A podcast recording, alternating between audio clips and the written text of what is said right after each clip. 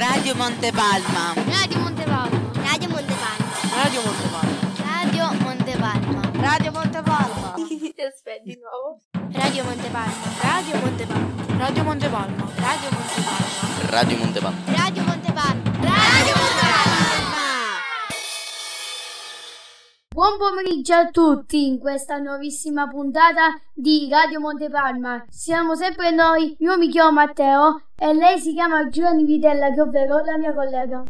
Buongiorno a tutti e bentornati tutti in questa nuova puntata di Radio Montepalma. Vi presento Alessia Scuderi che ci parlerà di Io prima di te. Buongiorno a tutti radioascoltatori e radioascoltatrici, oggi vorrei parlarvi di un libro che si intitola Io prima di te. Questo libro parla di una ragazza di nome Louise Clark che vive in una tipica cittadina della campagna inglese con la madre, il padre, la sorella Katrina, il nipotino e il nonno ed è fidanzata con Patrick, un giovane, un giovane personal trainer a 26 anni e passa da lavoro all'altro per cercare di aiutare la sua famiglia.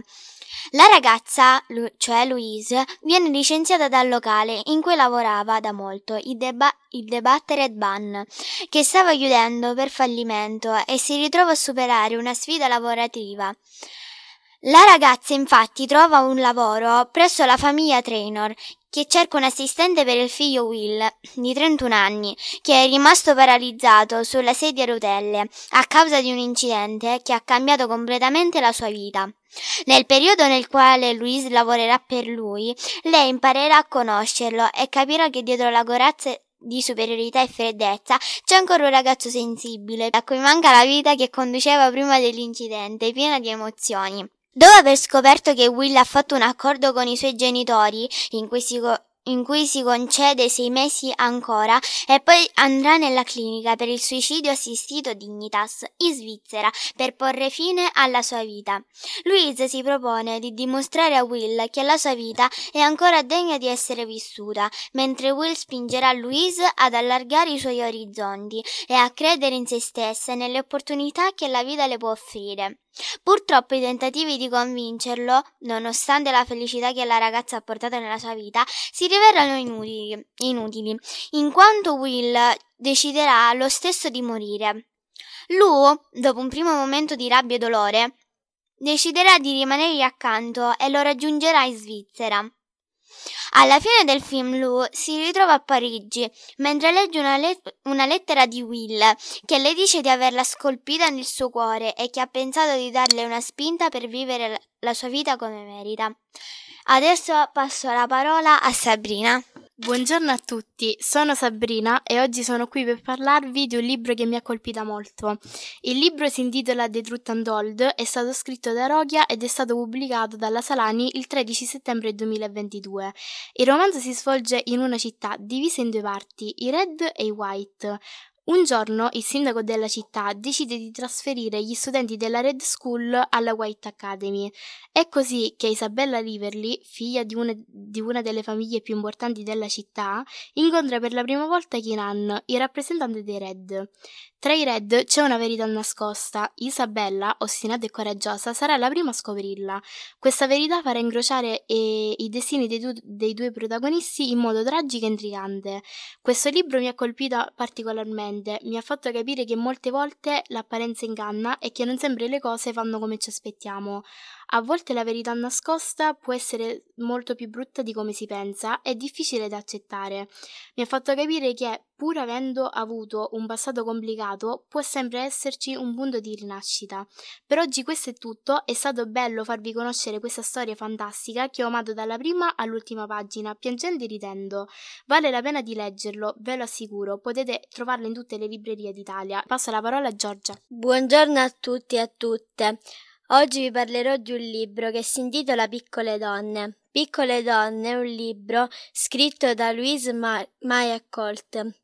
È pubblicato per la prima volta negli Stati Uniti in due volumi, il primo nel 1868, mentre il secondo nel 1869. La storia è ambientata durante la guerra di secessione americana ed è incentrata sulle piccole donne di casa March. Loro sono in quattro e si chiamano Meg, Joe, Amy e, Be- e Beth. Conducono una vita tranquilla fino a quando il padre non è costretto a partire per il fronte, lasciandole sole con la moglie e la domestica.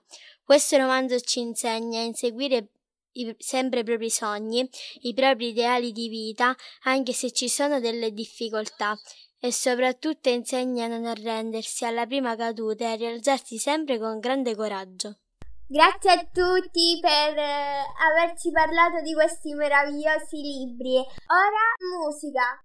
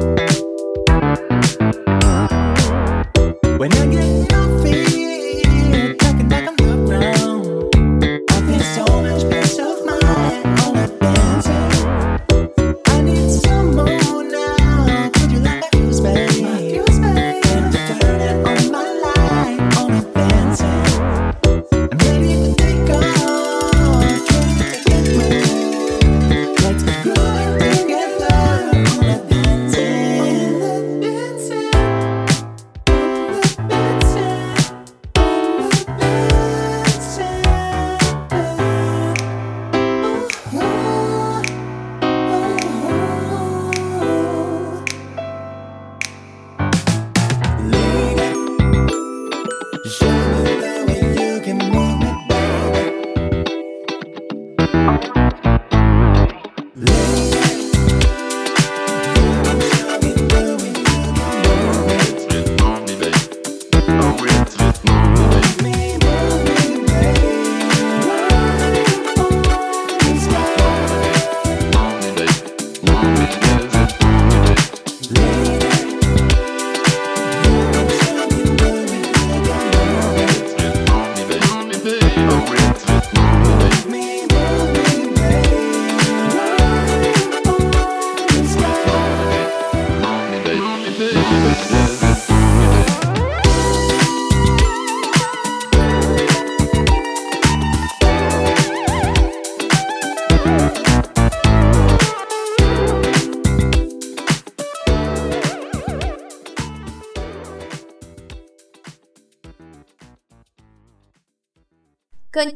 Naomi con il suo libro Hard Stopper.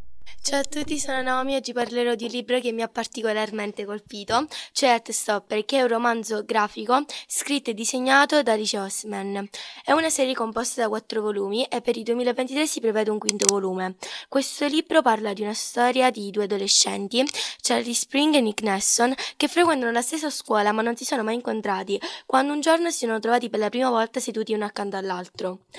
Eh, poi eh, Charlie inizia, eh, loro diventano amici, ma poi Charlie inizia a provare qualcosa di più per Nick. Eh, Nick sa che Charlie è omosessuale, però Charlie crede che Nick sia etero, però poi ben presto si scoprirà che anche Nick proprio, prova qualcosa per Charlie. Ed ecco qui sto- eh, alla fine si mettono insieme, ma poi succederanno tante altre cose che non sto qui a raccontarvi per non farvi perdere la curiosità di leggerlo. Ora farò anche un'intervista per, eh, con la dottoressa Sabrina, eh, la psicologa, per parlare proprio sull'identità di genere, sui vari orientamenti sessuali che ci sono. Ciao Sabrina. Buon pomeriggio, Naomi. Sì, allora ti, ti farò sei domande. Posso iniziare?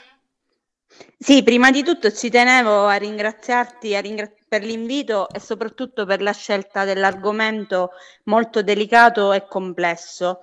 Oggi eh, ricorre la giornata internazionale contro l'omotransfobia e noi con queste domande che tu hai pensato daremo solo degli spunti di riflessione sull'argomento.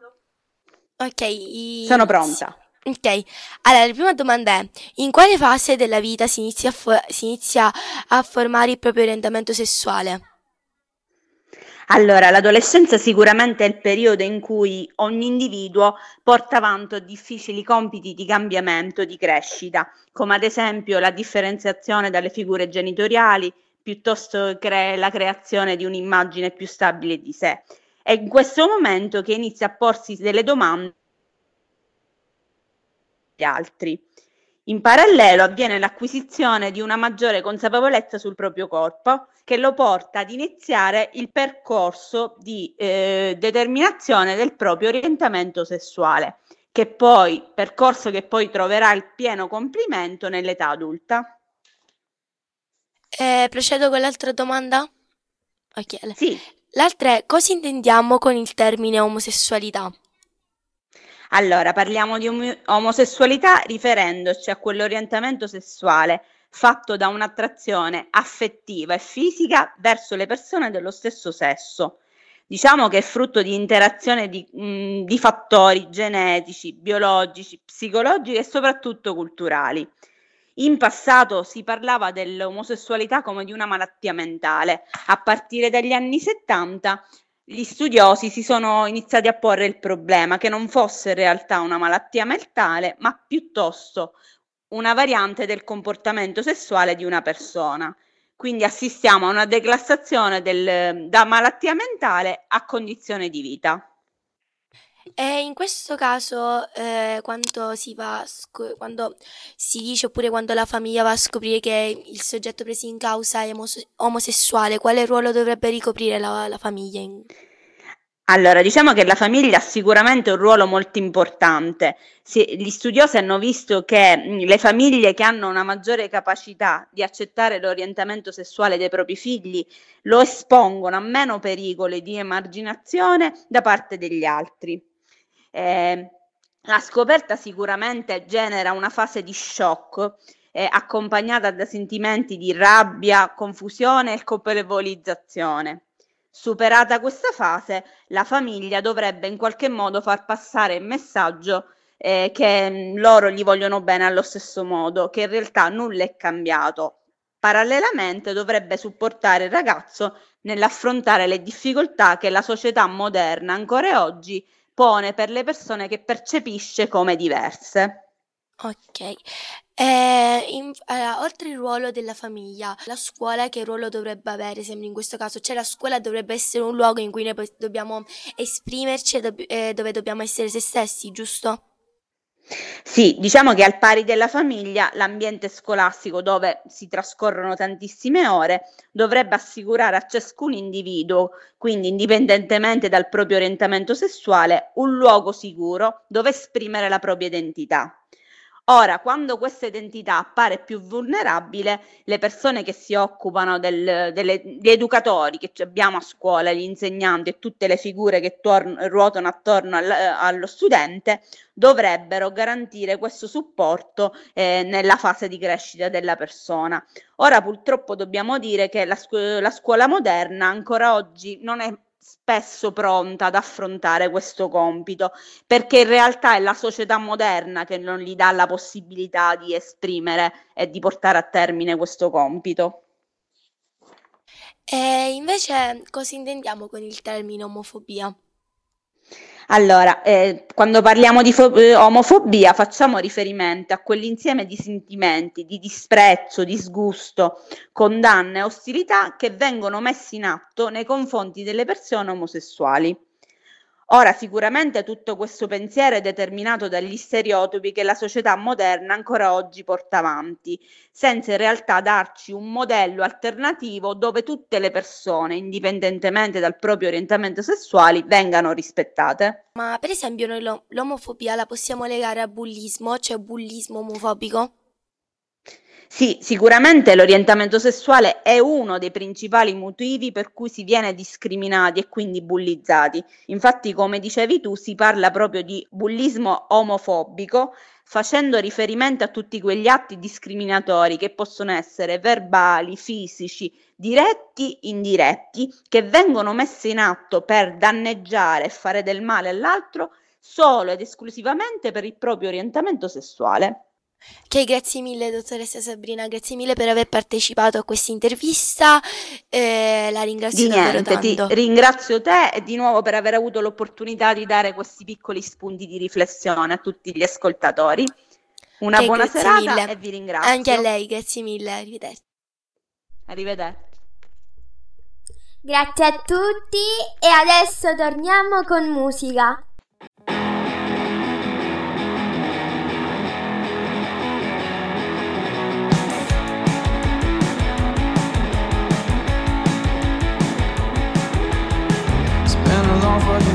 Staying sober now.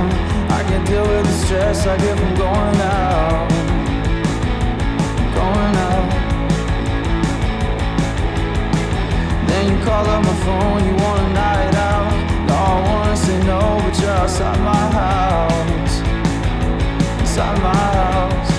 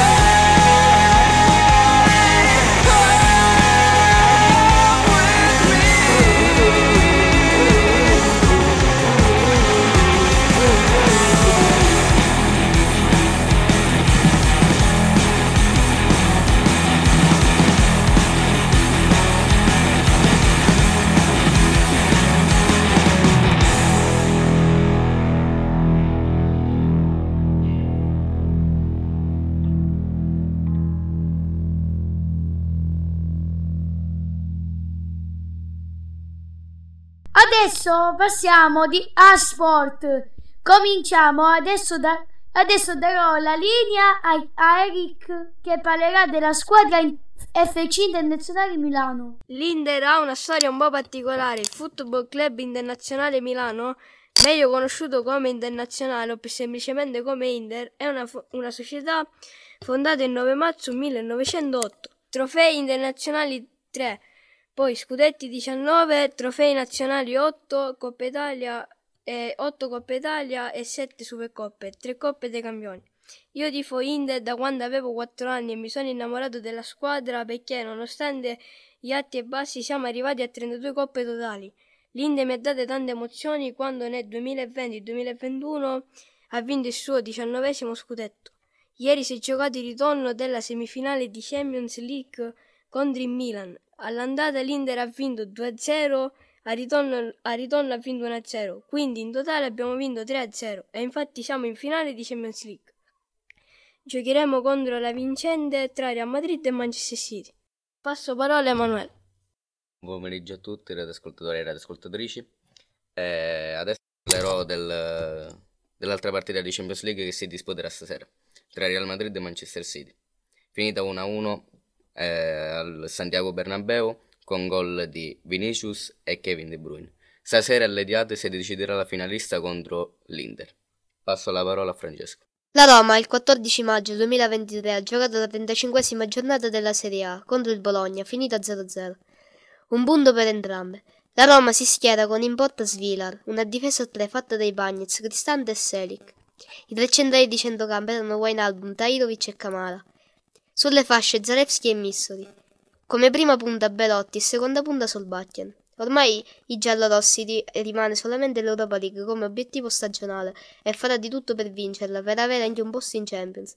Il 18 maggio alle 21 si giocherà il ritorno delle semifinali contro il Bayer Leverkusen, che avrà un posto in finale contro la vincente da Juventus e Siviglia. Passo la parola a Davide. Buon pomeriggio radioascoltatori e radioascoltatrici. Oggi parlerò del primo scudetto nel Napoli nel 1987. La stagione 1986-87 vede il Napoli vincere il primo scudetto della sua storia e la Coppa Italia per la terza volta, realizzando così uno storico double. Il primo incontro stagionale ufficiale del 24 agosto, quando inizia la fase pre- preliminare della Coppa Italia, che vede gli azzurri impegnati a vincere il quinto girone di qualificazione, composto da Lazio, Cesena, Vicenza e Taranto, Taranto e Spal. In campionato i partenopei si sono portati al comando a inizio novembre, sconfiggendo la Juventus per 3-1. Sul finire del girone di andata l'Inter ha agganciato la squadra azzurra, quando però i nerazzurri sono stati sconfitti a Verona. Il Napoli si è preso il titolo platonico di metà stagione, quello di campione d'inverno, con due, con due lunghezze di vantaggio sui, ne- sui nerazzurri.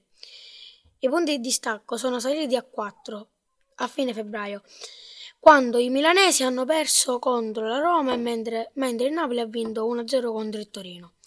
Due settimane dopo sono diventati settimi, comici le sconfitte dei nerazzurri nel derby e a Genova. Un leggero rallentamento in primavera ha fatto sperare in un recupero Milan e Roma. Comunque, tenute a debite distanza, poi lo scatto decisivo giunge a maggio con una partita d'anticipo, dove pareggi 1-1. Sul campo del Como è quello con la Fiorentina che rese realtà lo scudetto, dopo le, le due sconfitte dell'Inter contro l'Ascoli e l'Atalanta. Per i partenopei è il primo tricolore della storia.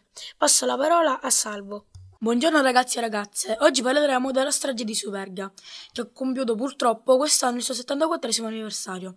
Per chi non conosce la vicenda, negli anni 40 in Italia c'era una squadra, una squadra tra le più forti del mondo, che era sopranna- soprannominata il Grande Torino, una squadra formidabile allenata dal tecnico Antonio Gri Erbasten. Voi vi chiederete quando fosse forte il Grande Torino. La squadra concluse la stagione con ben 1948-1949 con ben 29 vittorie su 40 partite. 125 gol segnati, miglior attacco e 50 reti in più del Milan secondo, con una media di 3,12 gol a partita e solo 33 subiti. E infatti era la miglior difesa. Il, il capitano ovviamente era l'italiano Valentino Mazzola, che è il padre del giocatore interista Sandro Mazzola. Oggi ho deciso di parlare di questa strage perché bisogna ricordare questi campioni tragica- tragicamente scomparsi. Pensate a una squadra come il Real Madrid? Sì, perché il Grande Torino era come il Real Madrid di quegli anni. I tifosi e l'intero paese furono straziati dal dolore. Ma quali furono le dinamiche della tragedia? La tragedia di- di Superga fu un incidente aereo avvenuto il 4 maggio 1949 a Torino.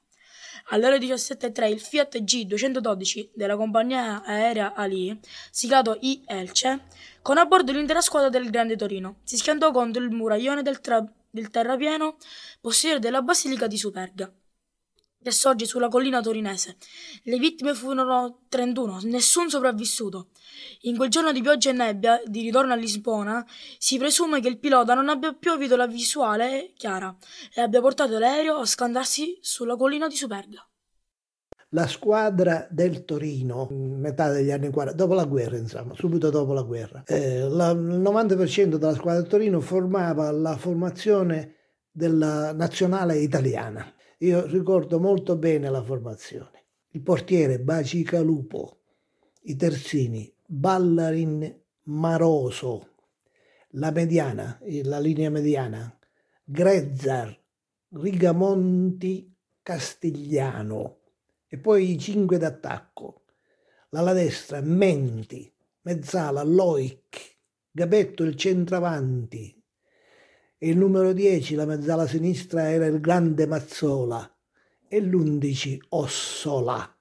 Bacicalupo, Ballarin Maroso, Grezza, Rigamonti, Castigliano, Menti, Loic, Gabetto, Mazzola, Ossola.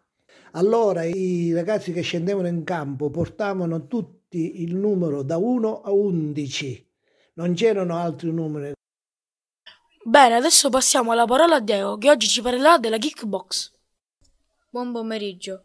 La kickbox è uno sport da combattimento nato nel sud-est asiatico per diffondersi fino negli USA. È stata fondata da Osamu Noguchi negli anni 60, che dopo aver esaminato la Muay Thai ha fondato questo nuovo sport. Combina le tecniche di gambe delle arti marziali orientali e le tecniche di braccia del pugilato. Per allenarsi nella kickbox le cose principali da fare sono esercizi a sacco, cioè fare determinate tecniche da praticare contro il sacco. Shadow box, delle tecniche a vuoto per aumentare le proprie capacità. E lo sparring, cioè il combattimento. La kickboxing di solito si pratica con pantaloncini e maglietta a maniche corte. Io pratico kickboxing da solo un mese, però è uno sport che mi appassiona molto e vorrei continuare a praticarlo. Ok, grazie per adesso visto che abbiamo finito sport, adesso passiamo con la musica perché dopo ci sono i videogiochi.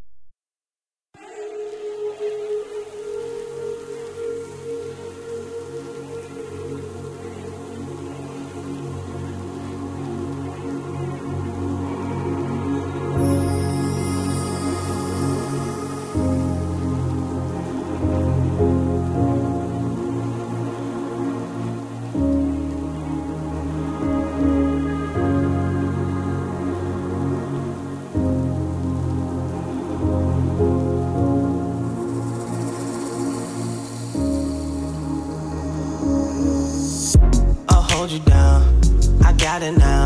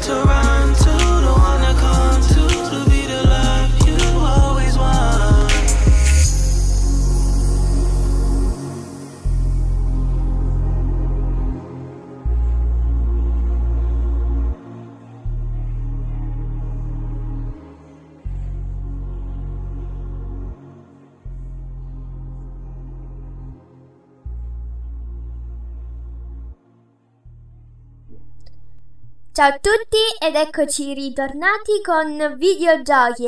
Passo la parola a Giuseppe Montegrande che ci parlerà di FIFA 23. Grazie Giulia, buon pomeriggio a tutti ragazzi e ragazze. E oggi parlerò di FIFA 23. FIFA 23 è un videogioco di calcio disponibile sia per PlayStation e per Xbox e Nintendo. Ma anche per PC, nell'edizione di quest'anno, ma anche in quella dell'anno scorso, il protagonista della, part- della copertina era Kylian Mbappé, giocatore del Paris Saint-Germain. FIFA è un gioco che esiste da tantissimi anni e ogni anno al gioco sono aggiunti tanti miglioramenti e particolari che rendono la partita virtuale quasi come una partita reale. Appartengono al mondo di FIFA tanti campionati e molte squadre da tutte le parti del mondo. Nel gioco inoltre c'è la possibilità, oltre a quella di sc- scegliere ovviamente la squadra, di scegliere lo stadio tra i tanti impianti disponibili. Nel gioco inoltre si possono creare mod che includono st- striscioni, cartelloni pubblicitari e cori. Ogni anno l'uscita del gioco è attesa con, app- con impazienza dagli appassionati, curiosi di poter provare la nuova modalità. Ora passo la parola a Giulia. Salve a tutti ragazzi e ragazze, sono Giulia e oggi voglio parlarvi di The Last of Us, un videogioco action adventure nel- del 2013, sviluppato da Naughty Dog, diretto da Neil Dru- Druckmann e Bruce Straley, pubblicato da Sony Interactive per PlayStation 3, 4 e 5 e Microsoft Windows.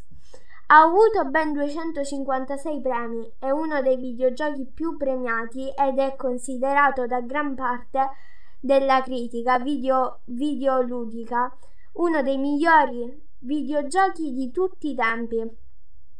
È stato, stato annunciato il 10 dicembre 2011 durante gli Spike Video Game Awards.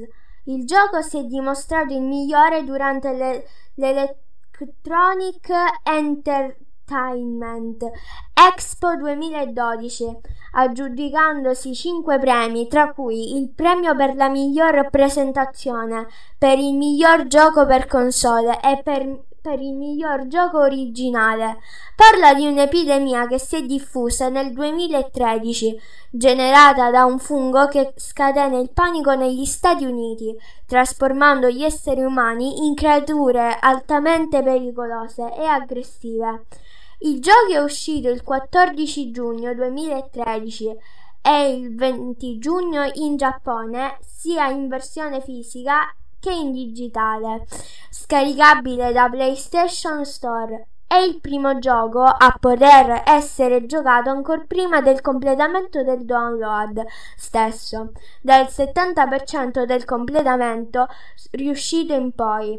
Funzione, funzione oggi presente in tutti i, videogio- i videogiochi PlayStation 4. Il 4 aprile 2012 e 2014 viene annunciata su Play- sulla PlayStation Blog una versione del gioco rimasterizzata per PS4 intitolata The Last of Us Remastered. Contiene inoltre un documentario sulle cin- cinematiche di gioco e tutti i contenuti scaricabili, inclusi, inclusi nel gioco originale, con l'aggiunta di un nuovo capitolo giocabile solo al termine, de- solo al termine dell'avventura principale. Il capitolo è intitolato Left Behind. A differenza degli altri capitoli della storia, parte di questo gioco è cronologicamente avventura prima degli eventi di The Last of Us. L'uscita per PlayStation 4 è avvenuta il 29 luglio 2014. L'11 novembre 2014 viene pubblicato The Last of Us Game of the Year Edition per PS3.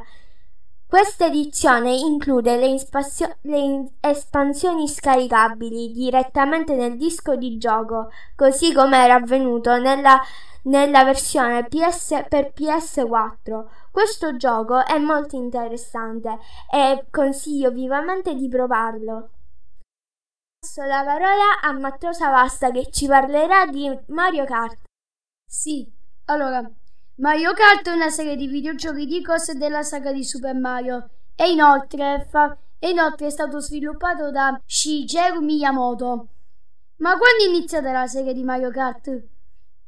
La serie di Mario Kart comincia nel 1992 con Super Mario Kart, il primo gioco di tutta la serie di Mario Kart su Nintendo NES. E prosegue fino a Mario Kart Tour che si può giocare da, da smartphone e Nintendo Switch del 2020. Ci sono auto, moto e quad e il gioco consiste in gare pazze durante le quali si lanciano degli oggetti agli avversari, ovvero fu- bombe, funghi, e, i funghi servono alla velocità i, e gusci. I circuiti sono fantastici e i miei preferiti sono Rainbow Road, ovvero la pista a in italiano, e il circuito di, di Mario. Tra i personaggi principali di Super Mario, i miei preferiti sono Mario, Luigi, Todd e Yoshi. Ma- Mario alla carta normale, Luigi alla match 8, la stessa cosa pure Yoshi e Todd ai quad. E la carta più veloce è la Proto Racer che arriva fino a 420 km/h. Le battaglie sono dei combattimenti con gli oggetti e possono essere a squadre o no. Queste battaglie su Mario Kart sono tre: rubare il sole custode, battaglie palloncini e rubamonete. Il rubare il sole custode consiste nel riuscire a tenere il sole per 10 secondi. In battaglia palloncini bisogna lanciare anche gli oggetti avversari ed è pure la mia battaglia preferita. E ruba monete, bisogna riuscire a prendere le monete prima degli avversari.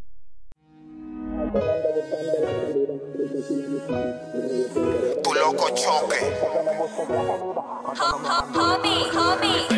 Por ahí viene la chica, la real de los sueños. De mí eres dueña, yo de ti dueño.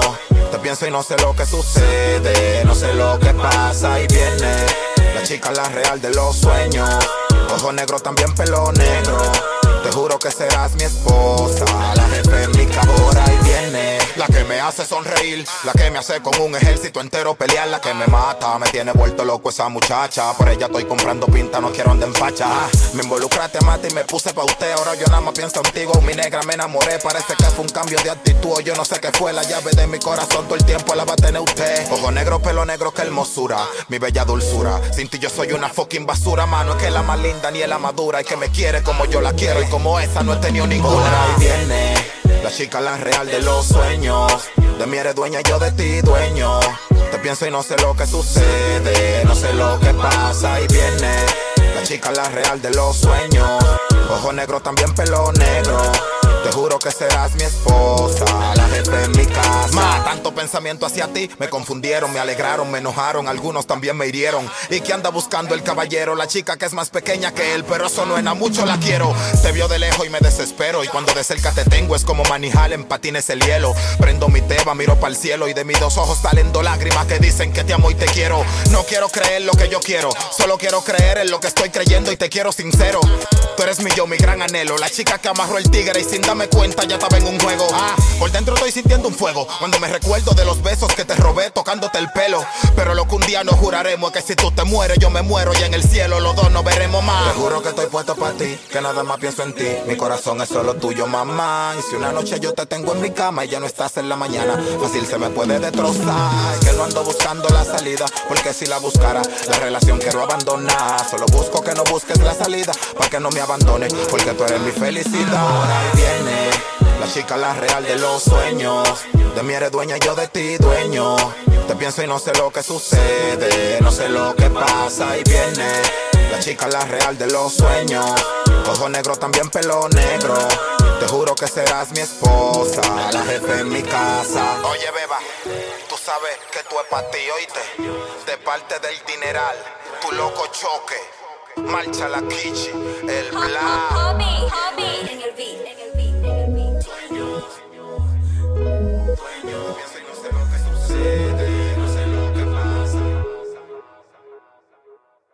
Adesso passiamo da, su motori e meccanica. Adesso passiamo la linea a Kevin che ci parlerà di Ferrari, Lamborghini e Bugatti. Buonasera, sono Kevin e oggi vi parlerò di tre supercar, la Ferrari, la Lamborghini e la Bugatti. Allora, vi parlerò di Enzo Ferrari. Enzo Ferrari è stato un imprenditore e dirigente sportivo e pilota automobilistico italiano, che è stato fondatore dell'omonima casa auto- automobilistica, la cui sezione sportiva, la scuderia Ferrari, conquistò in Formula 1, con lui ancora in vita nove campionati de- del mondo, piloti e otto campionati, del- cioè del mondo. Allora, Ferrari SPA è una casa automobilistica italiana fondata appunto da Enzo Ferrari il 12 marzo 1947 a Maranello, in provincia di Modena. Adesso vi parlerò della Lamborghini e di chi l'ha creata. Fer- Ferruccio Elio Arturo Lamborghini è stato un imprenditore italiano, fondatore della casa auto- automobilistica Lamborghini, che nel 1969 venne insignito del titolo di Cavaliere del Lavoro nel settore dell'industria. Automobili Lamborghini è un'azienda italiana produttrice di automobili fondata il 7 maggio 1963 da Ferruccio Lamborghini, già fondatore della, Lam- della Lamborghini Trattori. La sede è l'unico stabilimento produttivo. Sono sempre situati a Sant'Agata Bolognese, dove lavorano oltre 1900 dipendenti. L'azienda, a partire dal 1998, è interamente posseduta dalla tedesca Audi. Adesso parlerò della Bugatti. Ettore Isi- Isidoro Arco Bugatti è stato un progettista e imprenditore italiano, naturalizzato francese e fondatore della casa automobilistica Bugatti. Da- dal 2000 il suo nome è stato inserito nell'auto, nell'automo, mo- aspettate, scusatemi, nelle automotive Hall of, Hall of Fame, con tutte le maggiori personalità legate al mondo delle automobili. Rispetto agli altri modelli Bugatti, il bolide è stata creata per essere utilizzata solamente in pista. Presenta quindi una forma schiacciata aerodinamica, con alettone posteriore a una presa d'aria sopra l'abitacolo. I fari posteriori hanno una forma X che richiama il Bell X. Il primo aereo a superare la velocità del suono e i seguenti aerei sperimentali X. Allora, adesso vi parlerò perché appunto mi piacciono queste macchine perché mi sono appassionato.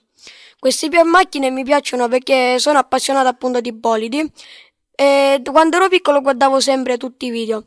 Ad esempio ho visto un video dove una Bugatti sfidava un jet militare.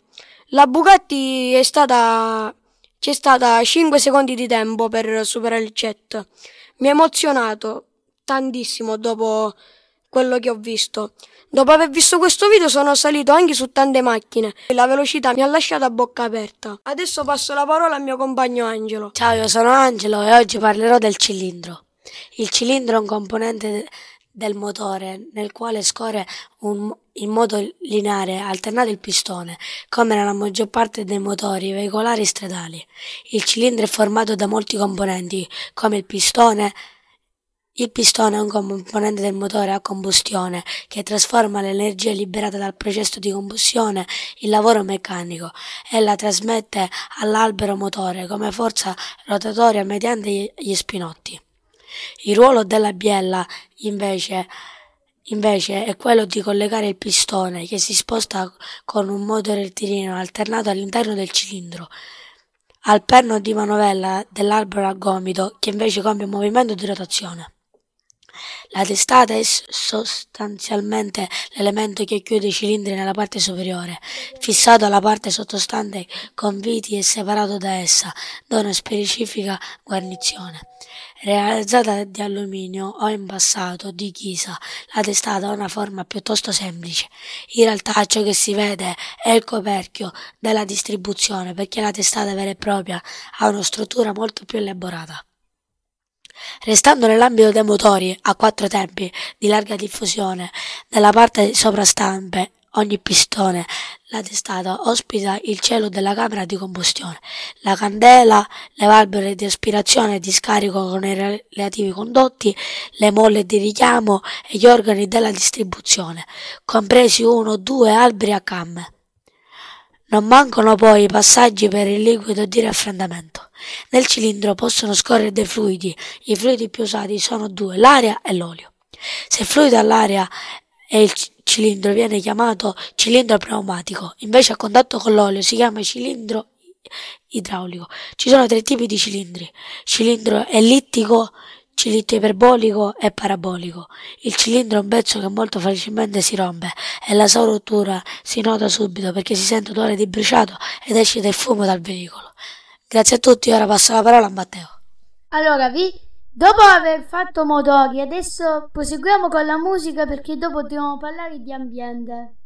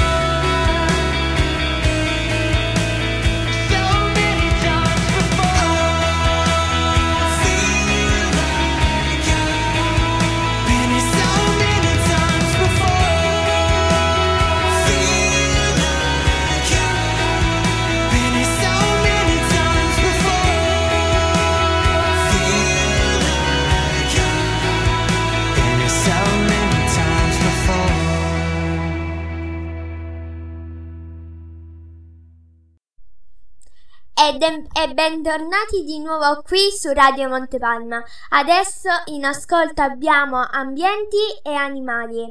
Iniziamo con Siria. Eh, salve a tutti ragazzi e ragazzi, sono Siri e oggi voglio parlarvi dell'inquinamento degli oceani e delle isole di plastica. L'inquinamento, eh, come molti sappiamo, è un problema ambientale che riguarda tutti noi. L'oceano, questa immensa distesa d'acqua blu che ricopre la maggior parte del nostro pianeta, disem- diventa sempre più la, dis- la- più la discarica della Terra. Dai sacchetti di plastica ai pesticidi, la maggior parte de- dei rifiuti, in un modo o nell'altro, finisce- finiscono in mare. Però non, arri- non arrivano, non arrivano solo dalla terra, ad inquinare sono anche le navi e le, piattafo- le piattaforme petrolifere. La causa principale dell'inquinamento at- atmosferico attuale sono il traffico motorizzato, la combustione della legna e i combustibili fossili, fossili l'agrico- l'agricoltura e per finire l'industria. C'è un altro argomento di cui, di cui vorrei parlarvi, cioè le isole di plastica.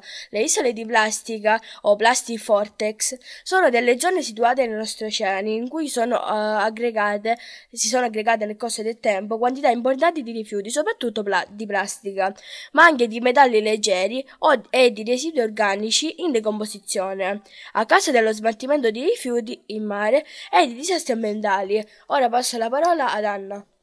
Salve a tutti ragazze e ragazzi, io sono Anna e oggi vi parlerò di un animale molto conosciuto, il cane.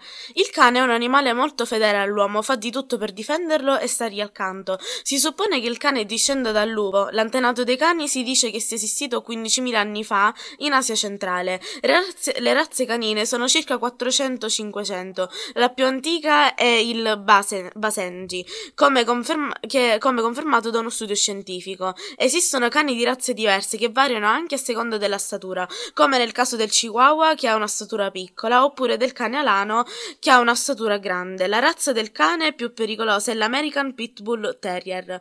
Alcuni cani sono più aggressivi di altri e ciò dipende eh, da come sono stati cresciuti e da come ci si comporta col cane stesso. Infatti, se si fa qualche mossa improvvisa, ehm, il cane potrebbe attaccare, soprattutto se ci si trova vicino al suo padrone. Infatti, i cani sono molto protettivi verso il, pa- il loro padrone.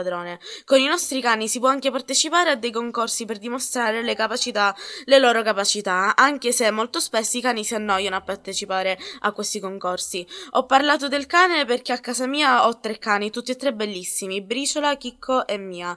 I cani a volte possono essere anche meglio delle persone perché loro non tradiscono, non abbandonano e non deludono mai. Spero vi sia piaciuto il mio argomento. Ciao a tutti. Grazie Anna e Silvia per averci parlato di ambienti e animali. Adesso torniamo tra poco con eh, cinema.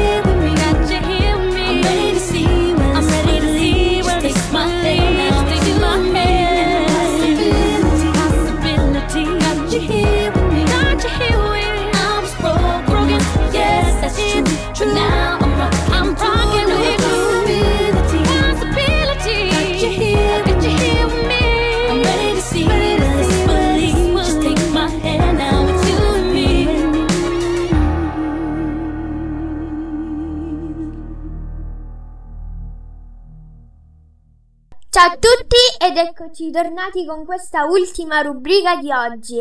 Con noi ci sono Luciano che ci parlerà delle cinque leggende, Desiree che ci parlerà di It e per ultima Irene che ci parlerà di Ember, il mistero della città de- di luce. E passo la parola a Luciano. Buongiorno a tutti, oggi parlerò di un film della DreamWorks che si chiama Le Cinque Leggende. La storia parla di un gruppo di eroi ben noti a- ai bambini tra quali Babbo Natale e Coniglio Pa- il coniglio Pasquale la fa- la fatina dei denti, ognuno dotato di poteri straordinari che devono unire le loro forze per proteggere le speranze de- dei bambini di tutto il mondo. Il mio personaggio preferito è Jack Frost perché è buono. Il film è uscito il 29 novembre 2012 e dura un'ora e, 30 e 37 minuti. Si può vedere su, su Amazon Prime e su Google Play. Grazie a tutti per l'ascolto. Buon pomeriggio a tutti radioascoltatori e radioascoltatrici. Oggi parlerò di uno dei film che mi piacciono di più, It, ovvero un film horror. Questo film fa parte di una serie di due capitoli, uno per i grandi e uno per i piccoli, ed è un film americano. Il protagonista è un'identità strana, chiamata appunto It, che ha le, so- che ha le sembranze di, una- di un clown, che terrorizza una cittadina perché si ciba di bambini. Infatti il film inizia proprio con la scena con- di un bambino che mentre giocava con la sua barchetta di carta la perde dentro un tombino. Mentre cercava di riprenderla, vede un clown che lo invita ad avvicinarsi affinché possa restituirgli la barchetta e lo trascina nella fogna.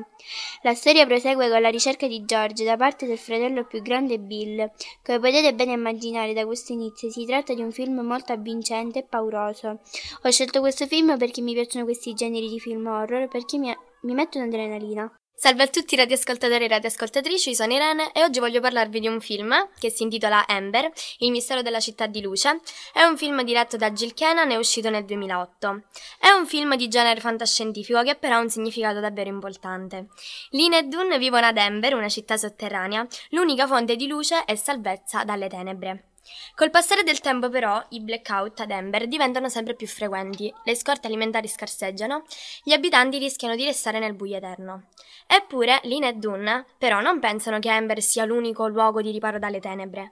Credono infatti che oltre questa città remota con milioni di segreti nascosti ci sia una via di scampo dal buio eterno. Durante il viaggio trovano una cassetta contenente documenti danneggiati che li portano a capire che esiste davvero una via d'uscita da Ember, un modo per salvare tutti gli abitanti dall'oscurità. Ma non è così semplice come sembra. Lynn e Dune supereranno tante sfide, divieti, confini per offrire a se stessi, ai loro cari e a Ember un nuovo inizio, una vita nuova. E sarà proprio il loro coraggio a portarli lontano. Questo film è uno dei miei preferiti, mi ha aiutato a capire che bisogna lottare per ciò che si vuole, utilizzando la propria testa e le proprie capacità, riuscendo a superare i divieti e i confini che ci vengono posti, per poter fare e dare di più a questo mondo pieno di pregiudizi, per renderlo migliore. Grazie a tutti, siete stati tutti spettacolari, mi sono piaciuti, son piaciuti molto gli argomenti. Ehm, sie- siamo noi, Radio Monte Palma! E ci vediamo nella, prossi- nella prossima puntata, ovvero la settima puntata di Radio Monte Palma. Prossimo mercoledì. Ciao! Ciao! La terza stagione di Radio Montepalma è realizzata da Giorgia Candela, Luciano D'Amico, Emanuele Ferrarotti, Desire Foti, Noemi Gangi, Salvo Giuliano, Giada Grass, Serena Guglielmino, Carola Insanguine, Cristian Leone, Samuele Rizio, Maria Morabito, Francesco Musumeci, Sofia Napoli, Giasmina Nicolosi, Irene Platania, Matteo Savasta, Alessia Scuderi, Agata Timbanaro, Angelo Triolo, Siria Menta, Naomi Aneli, Daniel Bassamo, Diego Bonanno, Sabrina Di Grazia, Giorgia Foti, Kevin Franceschino, Giuseppe Montegrande, Giuliani Pitella, Davide Saraceno, Anna Scaria. Continuate a visitare il nostro sito www.radiomontepalma.it per ascoltare le dirette, riascoltare le puntate integrali in podcast e leggere il nostro giornalino.